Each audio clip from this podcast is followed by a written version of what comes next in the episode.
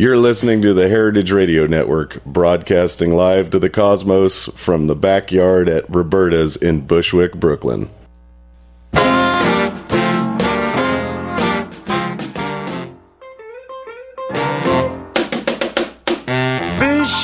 vicious vodka. Oh, you dirty rat. Got me on this corner, and I don't know where I'm at. Supposed to meet my baby. I'm 20 minutes late. You got my head all twisted, and I just can't get it straight. Vicious, vicious vodka. Oh, you damn. Hello, and welcome to Cooking Issues. This is Dave Arnold, your host of Cooking Issues, coming to you live from Roberta's Pizzeria on the Heritage Radio Network every Tuesday from roughly 12 to roughly 12:45. Going to be joined today in the studio with Maxime Bilet, co-author of Modernist Cuisine Cookbook. Also, oh, here he is. He's coming through right now. I see him.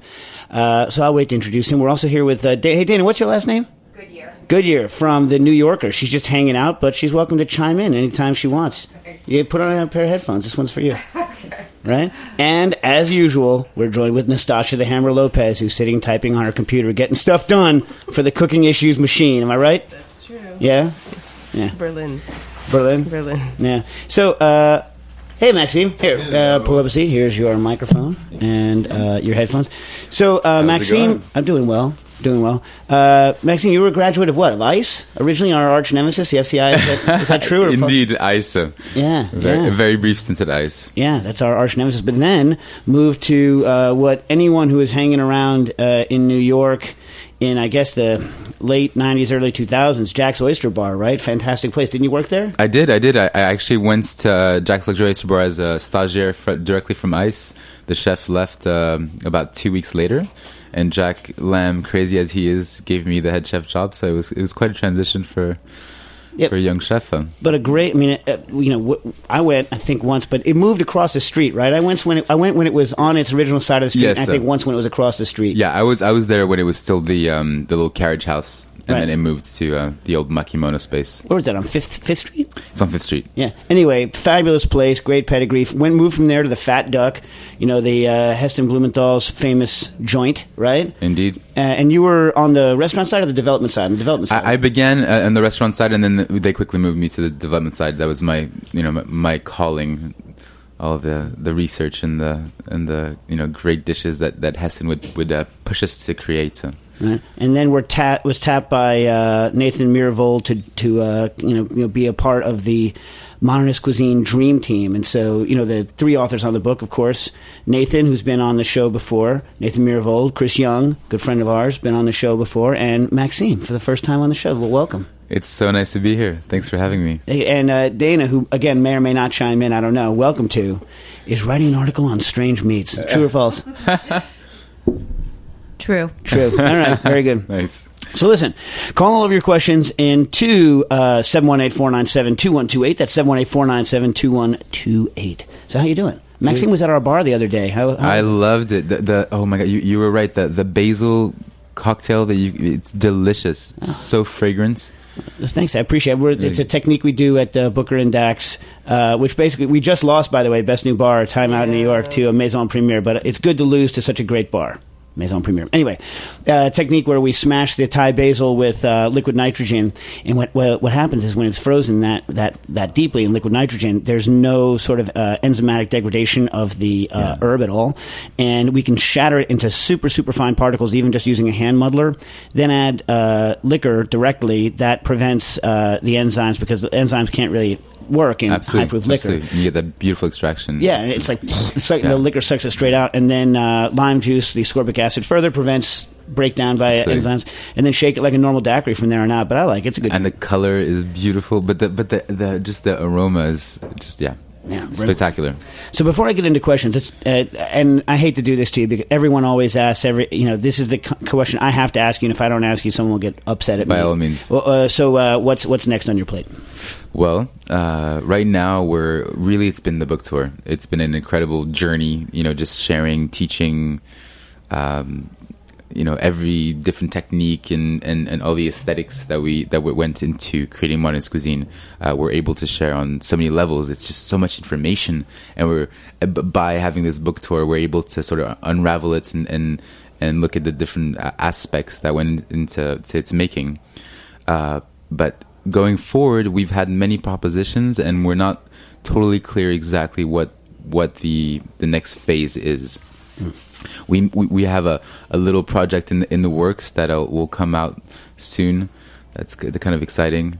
But that's I'm going to give you a teaser on that one. Then you're not allowed to tell me any more specifics on it? No. All right. All right. You know, at AV, they make you sign giant NDAs. And where? Intellectual Ventures. Oh, really? Yeah. So I am bound by. All right. Well, just, you know, dropping it there that there is something coming. We just don't know what it is. Yeah. Thanks for making me curious now and not giving me anything. Maybe off air. My full intention. Yeah. Well, you know, by the way, in case you have randomly tuned to this podcast and don't know what Modernist Cuisine is. It is probably the single kind of greatest cookbook publishing phenomenon of all times. Probably, I would have to say, Dave, of all times. Well, that's very flattering. Yeah. Next to me, for instance, right? Apicius is the only book on Roman cookery. It's not that it's a great book, sure, but it's the only book. Right now, we have a huge output of cookbooks and food-related books, and yet nothing that has ever been attempted, much less successfully produced on this scale. It's amazing. I mean, anyway, astounding book. Thank you. You know, and the thing is that even though I guess the going Amazon price is what, about $4.50 now? $5? Yeah, it's about $400. Yeah, so it's not an inexpensive book, but no. As Nathan is fond of pointing out, a lot of paper in that book. A lot of paper, and very good investment per, you know, the amount of information you're getting. I mean, if you think about it, it's 5 volumes. You break it down, it's. And the amount of work that went into it, I think it's, you know, as a young chef, as a passionate foodie, whatever you want to call, you know, yourself, I think it's a very good investment for your future creative culinary adventures. But it's less than half the price per book of the El Bulli books, for instance. Yes, if you're going to compare, if you want to compare, if that's the reference. Yeah, and What's funny about it, not to speak on such venal terms about it, but, you know, everyone's wondering, well, you know, Nathan, who has an unbelievable amount of money, an absurd amount of money, really, when you think about it. He's a rich man. He's very well. He's done very well for himself, and he's worked hard for it. Well, I'm not saying anything negative about it. Yeah. He's got a lot of money. He's, you know, multi-billionaire. But absolutely. Everyone was like, well, you know, this is kind of one of the criticisms you hear is that it's just because he has a lot of money, he's never going to make the money back. But, in fact, the book is good enough. It's making the money back. It's actually becoming on the edge of profitable, and that was never the intention. But, you know, we thought we would sell 2,000 copies maybe, and now we're almost at 30,000 copies, and at that price point, we're recuperating the, you know, the investment that was made, and that's amazing. I mean, the fact that it's actually going to be a profitable book, I think, is the greatest sign of...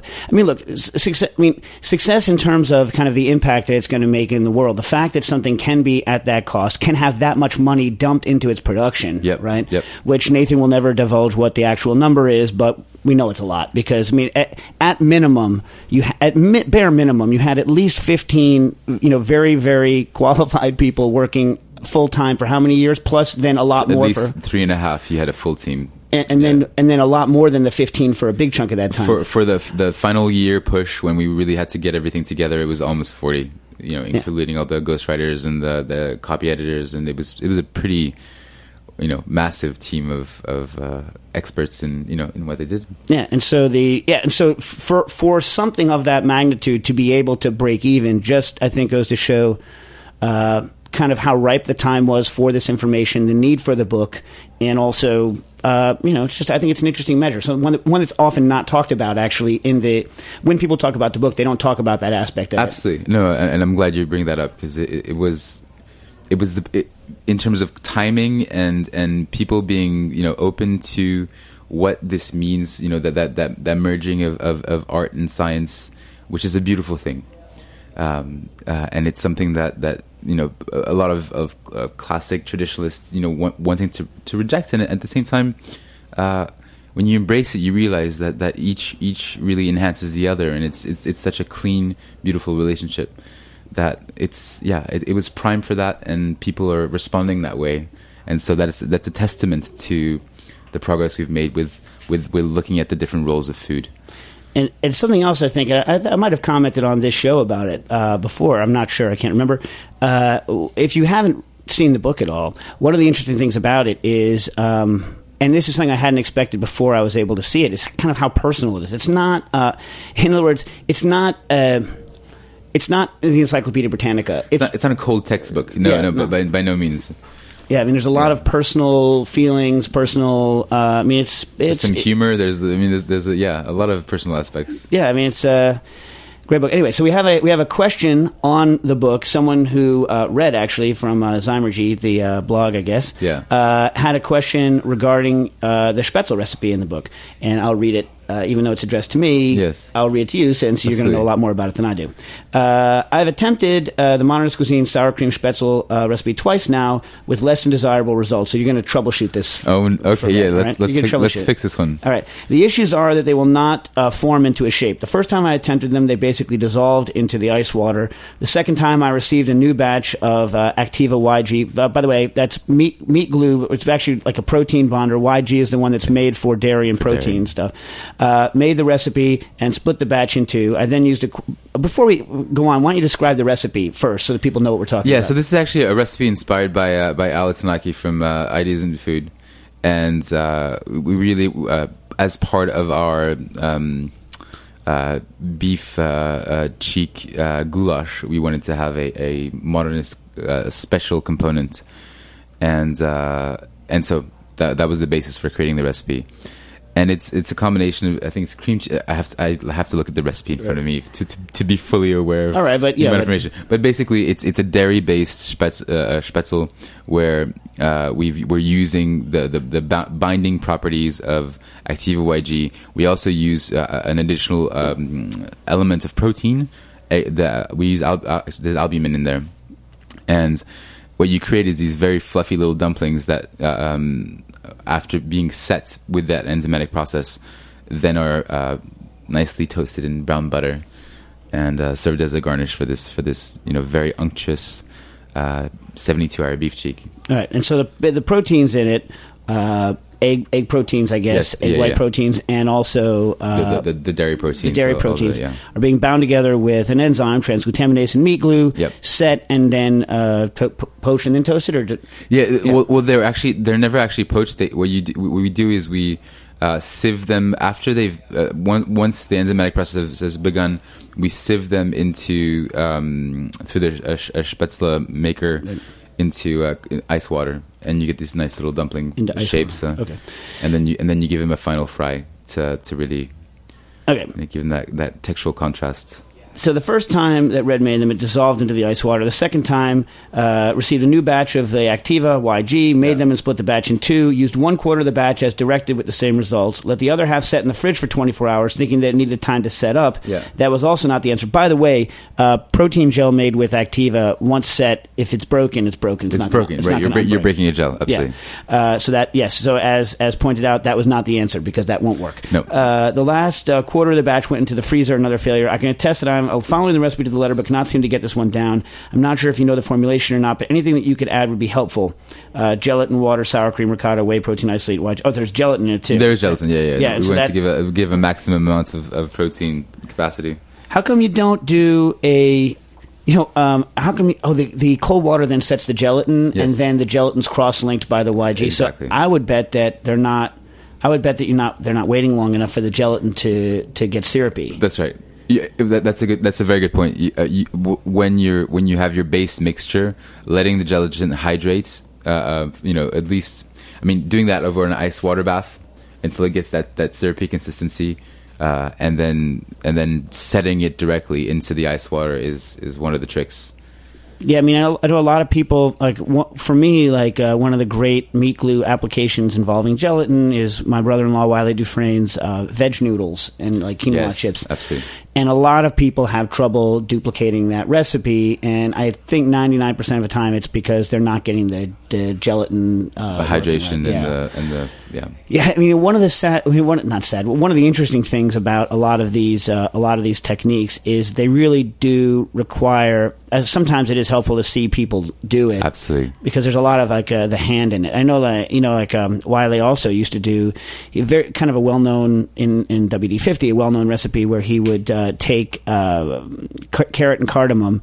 I think it was carrot. No, I did carrot. Whatever, carrot. And then he would freeze it and dip it in a mixture of kappa carrageenan and locust bean gum to make his egg yolk. So they make the yolk with the egg white. Yeah, and the egg white was a coconut like a fluid gel. LBG. Yeah. A very famous WD-50 dish.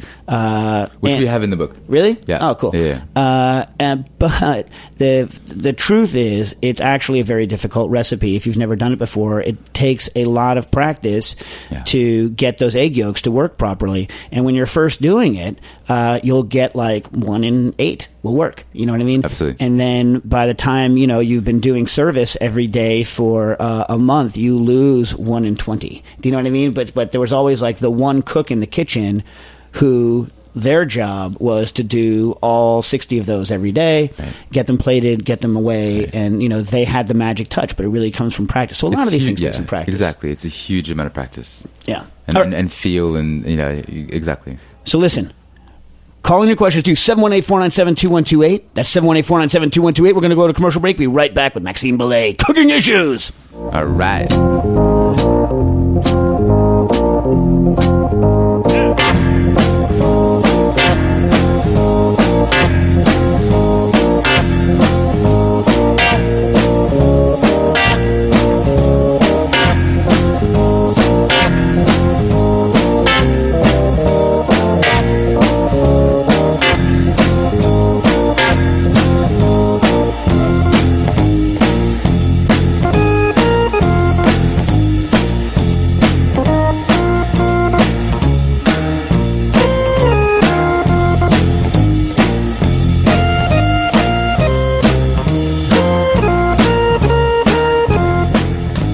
Booker T and the MG's nice. Coming back with Cooking Issues, Maxime Bilet. Caller, you are on the air.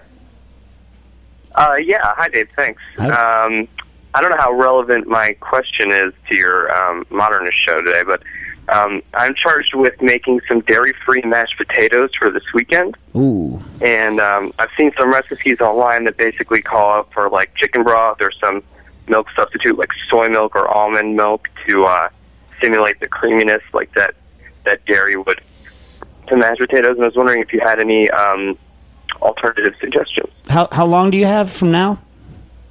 How long do I have? Yeah, how long do you have to get the recipe together from today? I'm making them Friday night.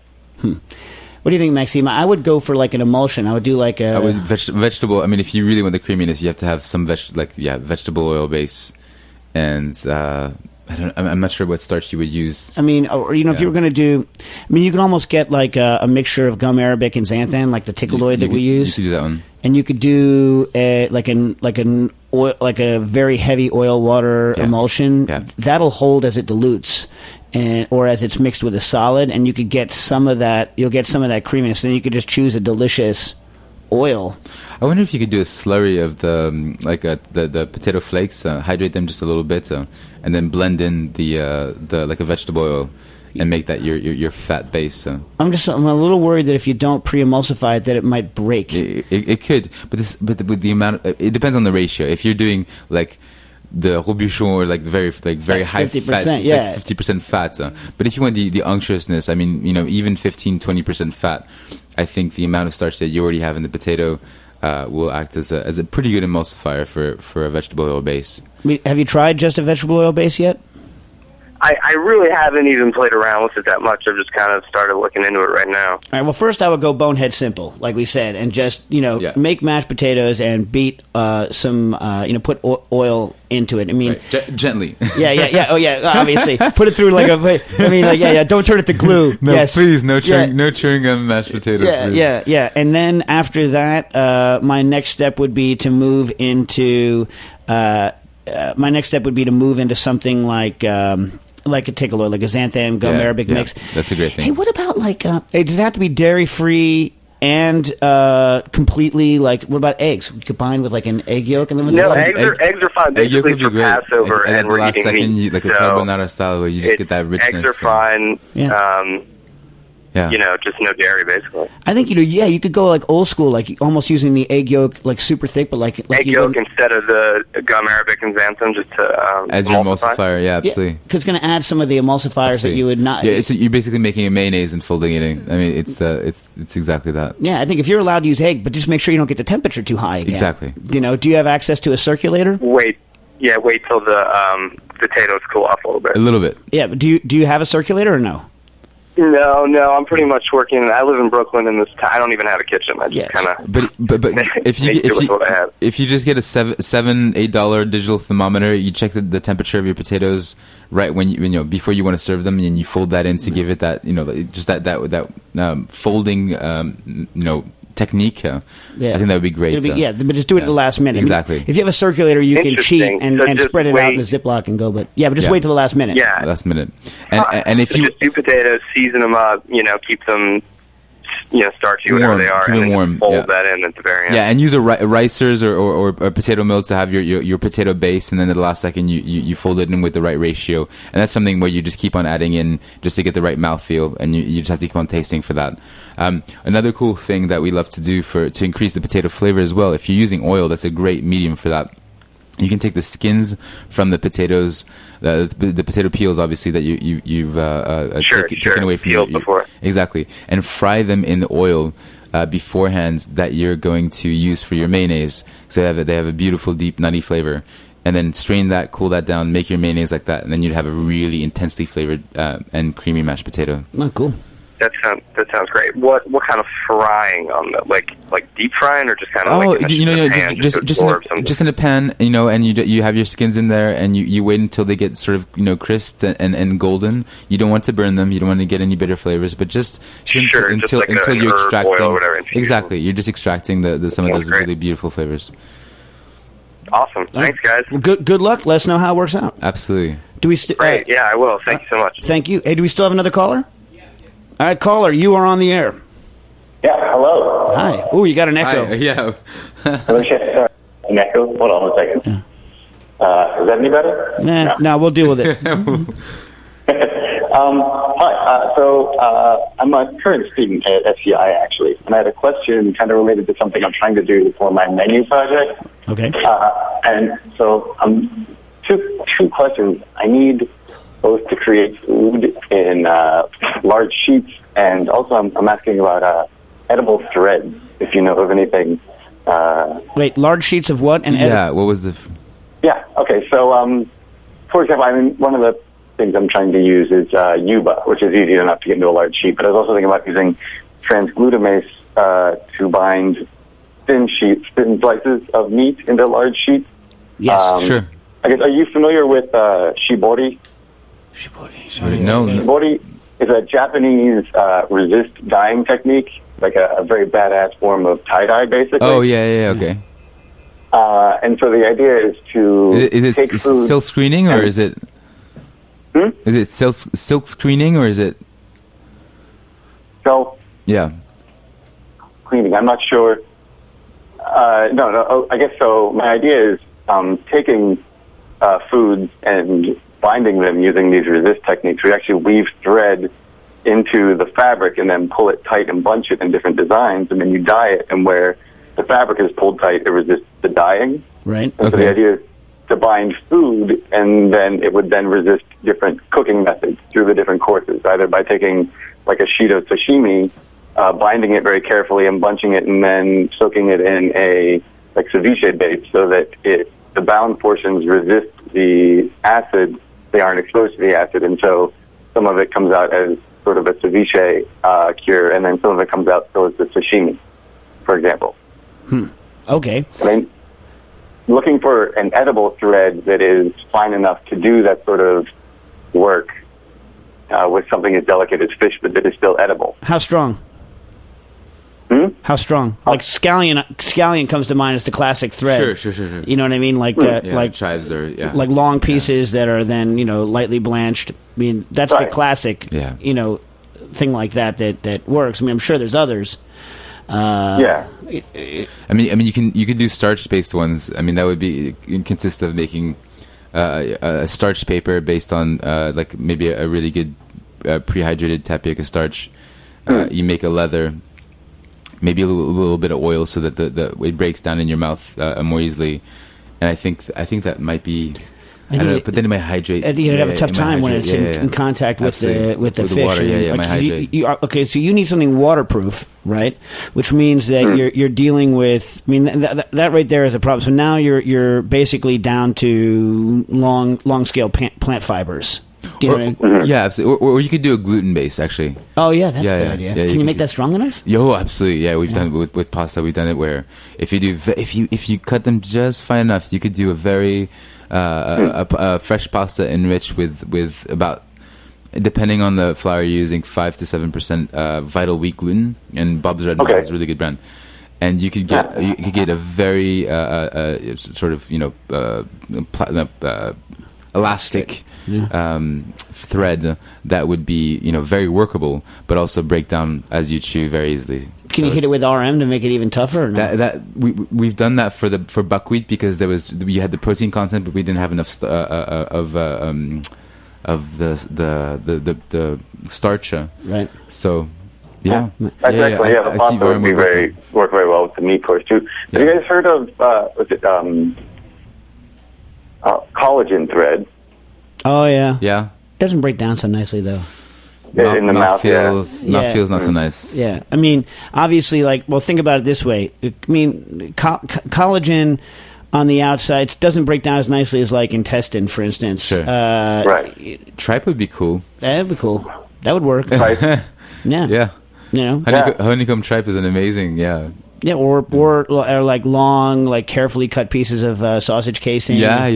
That's brilliant. Yeah. And as for gluing sheets, it's no problem. That's no problem. Yeah, that's stuff's meant to do it. Here's my one recommendation. The only time I've ever had meat glue provide an off flavor in a dish that I've done was when I glued I glued many layers of different colored fish together and then vacuumed them together. It looks so cool though. Well, no, but so the first time I did it, I over meat glued it and I vacuumed it and I let it cure in the vacuum bag and then I perceived a flavor that so the second time I did it, I used a much less amount of meat glue, vacuumed it, and then right after I crushed it into shape, I cut the bag open, and then it could air out in the fridge while it was setting, and then so let that flavor come off. Yeah, but especially with fish, when I am butchering, before you put the sheets together, would you cut them across like you're doing for sashimi, or along the grain to kind of provide stability?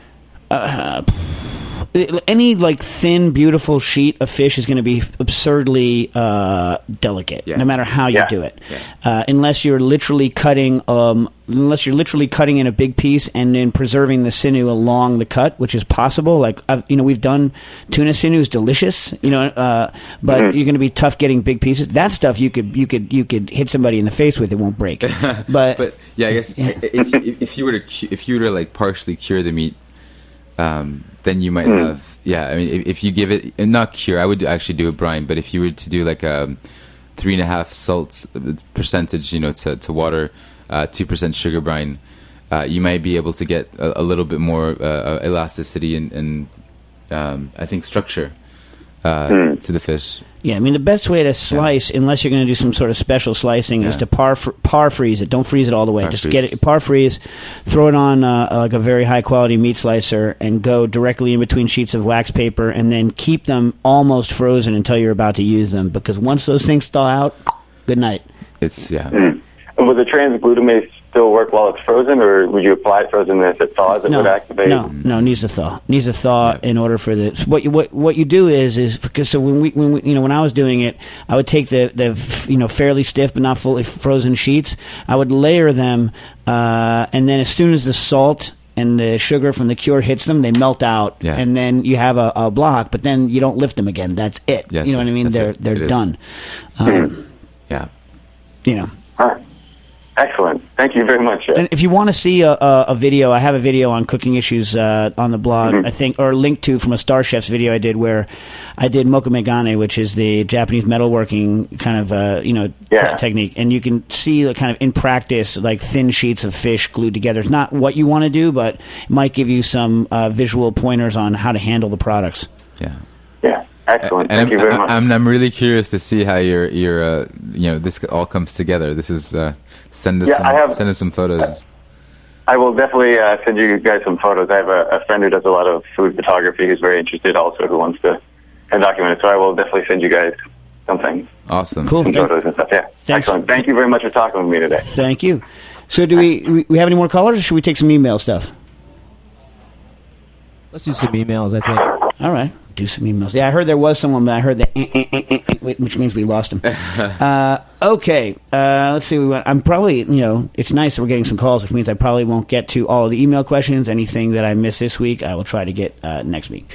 Michael writes in about nutmeg. Here's a question. I recently ordered a set of food-grade essential oils from Aftelier, which is Mandy Aftel. Do you work with her over there? We haven't worked with her. I know she worked with Daniel Patterson for a while, and then that's... Yeah, and she's good buddies with Harold McGee. Absolutely. And so she's basically a perfumer out of San Francisco or thereabouts, Bay Area, and she does a lot of interesting stuff. And she actually has a line in Williams-Sonoma now that just launched, but I haven't seen it because I haven't been to Williams-Sonoma in, how long? I just don't go, you know what I mean? I'm forbidden to buy kitchen equipment, people, by the way. Literally, if I brought another anything to my house. Yeah, right? I mean, anyway. So I recently ordered a set of food-grade essential oils from Aftelier. Fun stuff, especially for those of us that don't have a Rotovap. Although Rotovap doesn't make essential oils. Just be clear on this.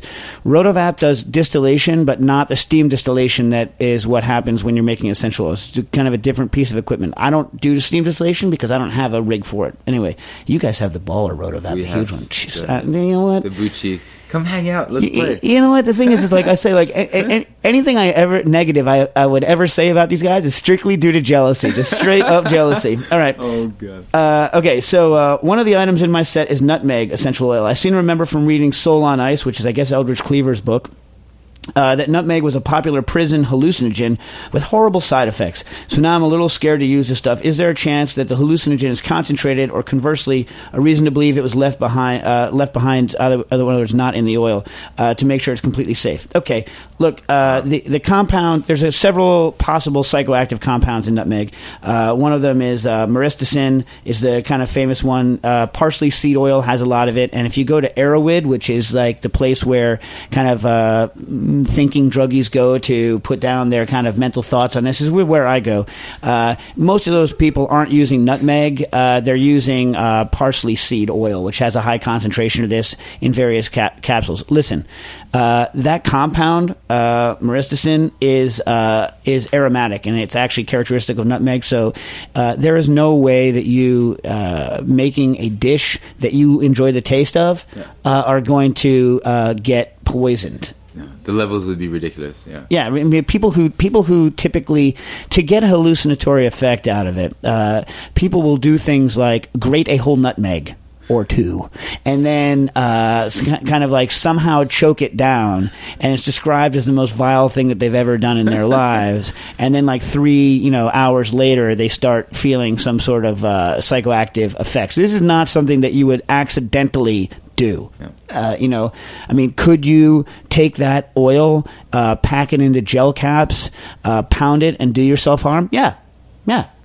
One of the problems with nutmeg is that psychoactive substances are kind of the thing with them is there are certain psychoactive substances that the danger level is fairly close to the psychoactive level, and I think nutmeg is closer than many in that kind of spectrum, which is kind of where the bad kind of rep comes from, because if you eat one grated nutmeg, you won't die, but if you eat 3, there might be renal failure or something like that. So it's an order of 3 is not a safety level that most druggies would be happy with, between activity and death. It's not a happy number. An order of magnitude is a more friendly kind of a number.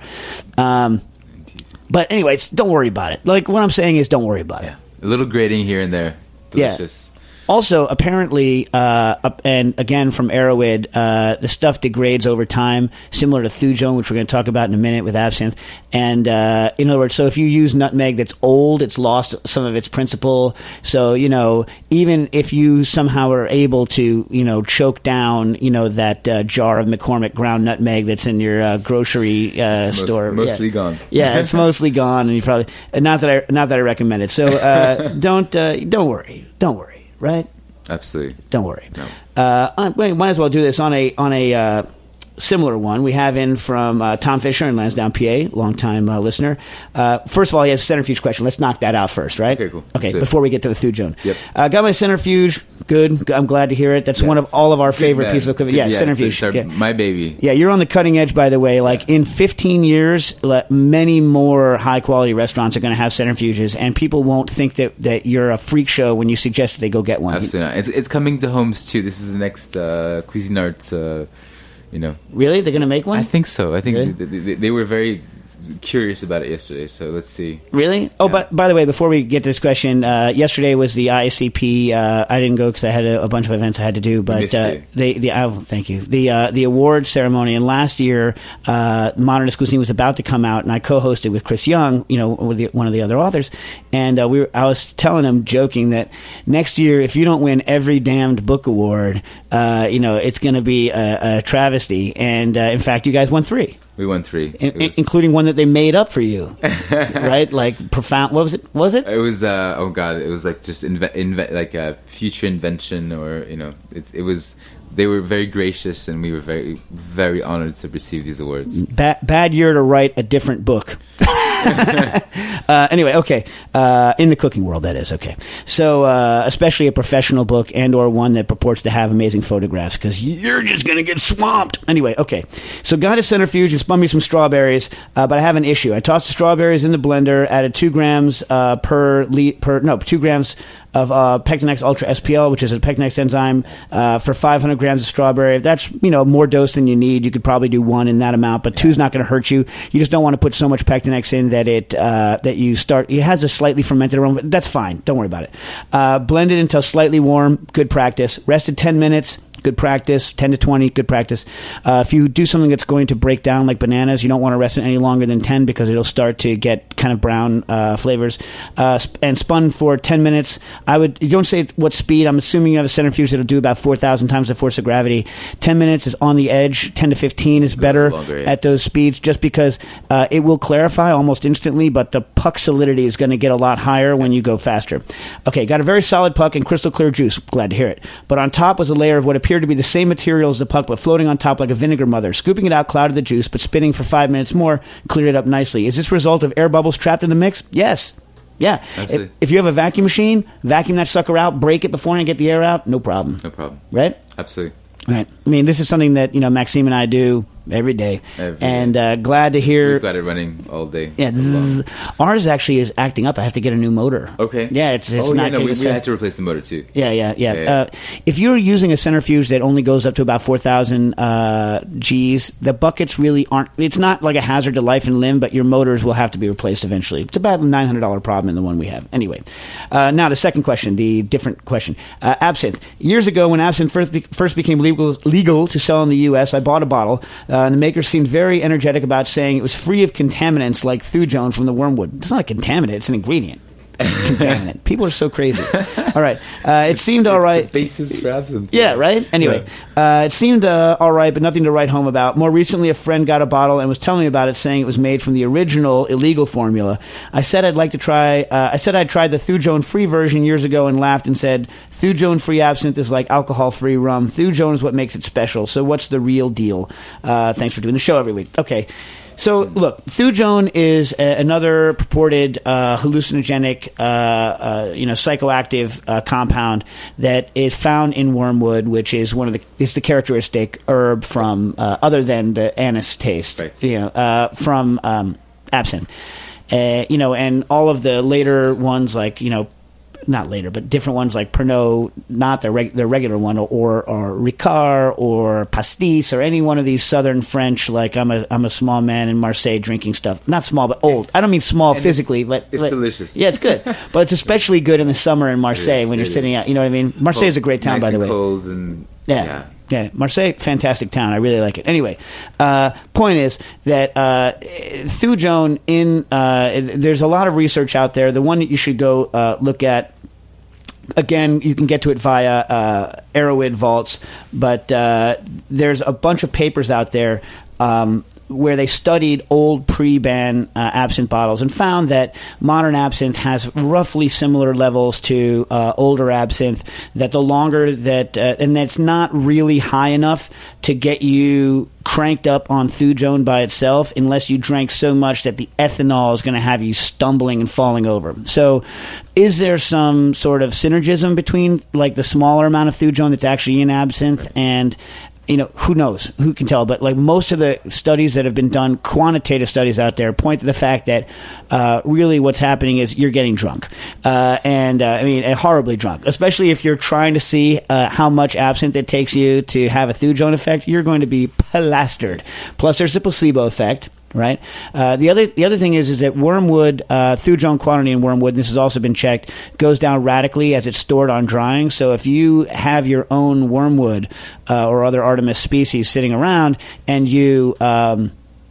you then take it right away and make absinthe, you're going to have much higher Thujon levels than if you take a commercially prepared one that you get in an herb shop that's been dried and sitting around for a year, and you're going to get a much lower quality of Thujon, but quantity. But even so, the numbers seem to indicate that you're not going to get crunked on the Thujon, that you're going to get shellacked by the ethanol. Now, Thujon is is it oregano or sage oil? It's one of those two. Go look it up on the internets, and it's super high in Thujon. I'm not telling you to go take this, right? But if you need to know what Thujon goes like, go get a proper dose response relationship off of the internets.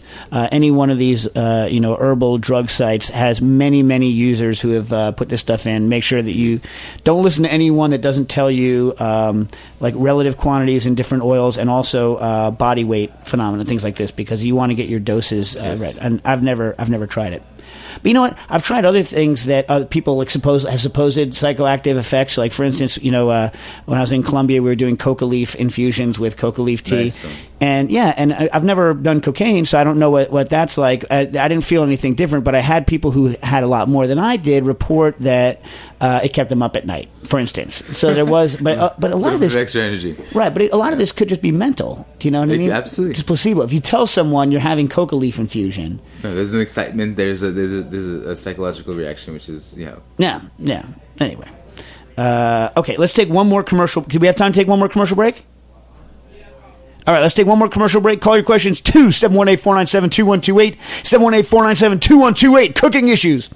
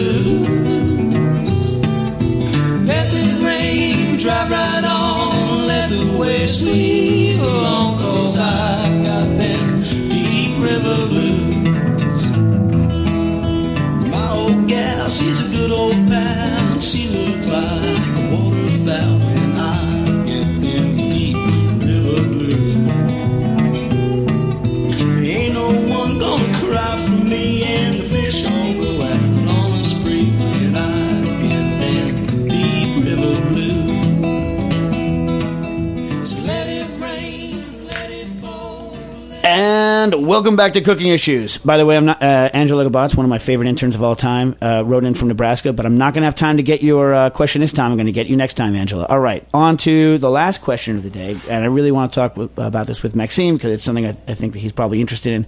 Steve Crandell writes in, have you seen the paper, this interesting paper on food pairing hypothesis, and it's called Flavor Network and the Principles of Food Pairing by Yang Yeo An et al. Okay, and it was a paper last year by bunch of people in out of a bunch of different institutions. Anyway, so what I haven't had a chance really to have Maxime look at the paper. Yes. So we're not going to talk specifically about the paper, more about just the general concept of it. But the basic concept of food pairing has been popular over the last, I don't know, what do you think, the decade or so? Yeah, at least, 10, 15 years. I mean, really. You know, and it's something that, at the Fat Duck you were exposed to a lot. Yeah, El Bulli. And the basic premise is that you can get, and it's controversial, and Maxime and I, we've never discussed it together, so we might violently disagree, which would be an awesome way to end the show. But the basic principle is that you can learn something about food pairings or get interesting food pairing ideas by looking at the actual chemical similarities between different food items. Common threads. Right. And so what happens is there's large databases of what flavor components are in various different ingredients, and then those are analyzed. And the Fat Duck was famous for which ones? The white chocolate and caviar both had a very similar volatile component, and it was very interesting. Was it good? I actually never had it. Really? I knew the idea. Then I had a cocoa and roasted cauliflower, also both shared a compound. And that was it's a beautiful marriage, and makes no sense in sort of a traditional context. But when you taste it together, you realize that there is definitely value to approaching it that way. I don't think it's as consistent and as secure of an approach that people will presume when they're really getting into this approach. The study, which you should read, is actually quite interesting. What they've done is they've taken a bunch of recipe databases, and then they've analyzed the recipe databases to see whether, when you scan across many thousands of recipes, is there more often than not shared ingredient flavor components or not? A pattern, right? And in the Western corpus, there was, and it was correlated that more than the statistically random amount of recipes shared flavor components. Right. And in their East Asian data analysis, fewer than the statistically number of shared ones would. But what it boiled down to, the really interesting thing is that basically what it is that 75% of the recipes they pulled in Western cuisine shared a very small number of flavor, a small number of ingredients, sure. And those ingredients shared a lot of things like butter, milk, like a lot of the, yeah. It's very simple, right. And the six most common, Asian ingredients didn't share a lot of characteristics, and so because those things basically weighted everything out, and all of the other recipes, if you remove the most common, 6 to 10 ingredients out of our toolkits, absolutely. Then it's basically statistically random in terms absolutely. Of that, which is interesting. Absolutely. Here's my personal feeling about it is that anything that gives you an idea that's going to make you, that's going to give you a good flavor, then fine, do it. Whether it's like throwing dice, using a dowsing rod, whatever in the hell it is, if it gives you a good idea, it's good. But that nothing in the world, there's no chemical analysis is going to replace your memory, your taste palette, what you've done before. Like you might get an idea and then try it and then know how to tweak it, but there is no substitute for having tasted a lot and having cooked a lot. Absolutely. Yeah. And to sort of it's interesting that the I guess the parallel between Western cuisine and Eastern cuisine and how we're noticing that these correlations. What I think is really interesting about Eastern cuisine in this sense is that taking away the sort of chemical balance of a few ingredients is the balance of flavor, and what I love about Eastern cuisine is that now we're talking about flavor. I mean the tastes, salty, bitter, sweet, acid, and paying less attention to this sort of artificial combination of things that may have a synergy or not. Right. And so if when you build a sense, when you build your palate, the balance of flavors is, you know, through practice becomes a very inherent part of your you know, culinary experience. And a lot of these things may be more confusing or misleading. Right, but I think what happens is with anything else, look, the people who are using these kinds of ideas, right, or, you know, in modernist cuisine, using new pieces of equipment, new techniques, whatever, sure. These are usually, in general, a very highly creative set of people, and they're looking for inspiration. Yeah. Like, and I've said this many times, like the fundamental thing that Ferran gave us was the desire to look outside of the normal kitchen for our inspiration. Absolutely. You know what I mean? And that's the thing. It's not foams or whatever. It's this intense curiosity and this you know, love of learning. And so as cooks do this, they, you know, they're looking for very, you know, different and disparate sources of inspiration. And Is this idea of different chemical shared things, could that be a source of inspiration? Of course. Sure. Of course. Sure. Of course. But someone who doesn't have the palate to back it up, doesn't have the experience to back it up, it will be confusing, as you say. And it can be a disaster. A horrible disaster. Horrible. Yes. So why don't we end this show on horrible disaster? Thank you, Maxime. Thank you, Donna. Absolutely. Thank Nastasha. You, see you next week on Cooking Issues. All right.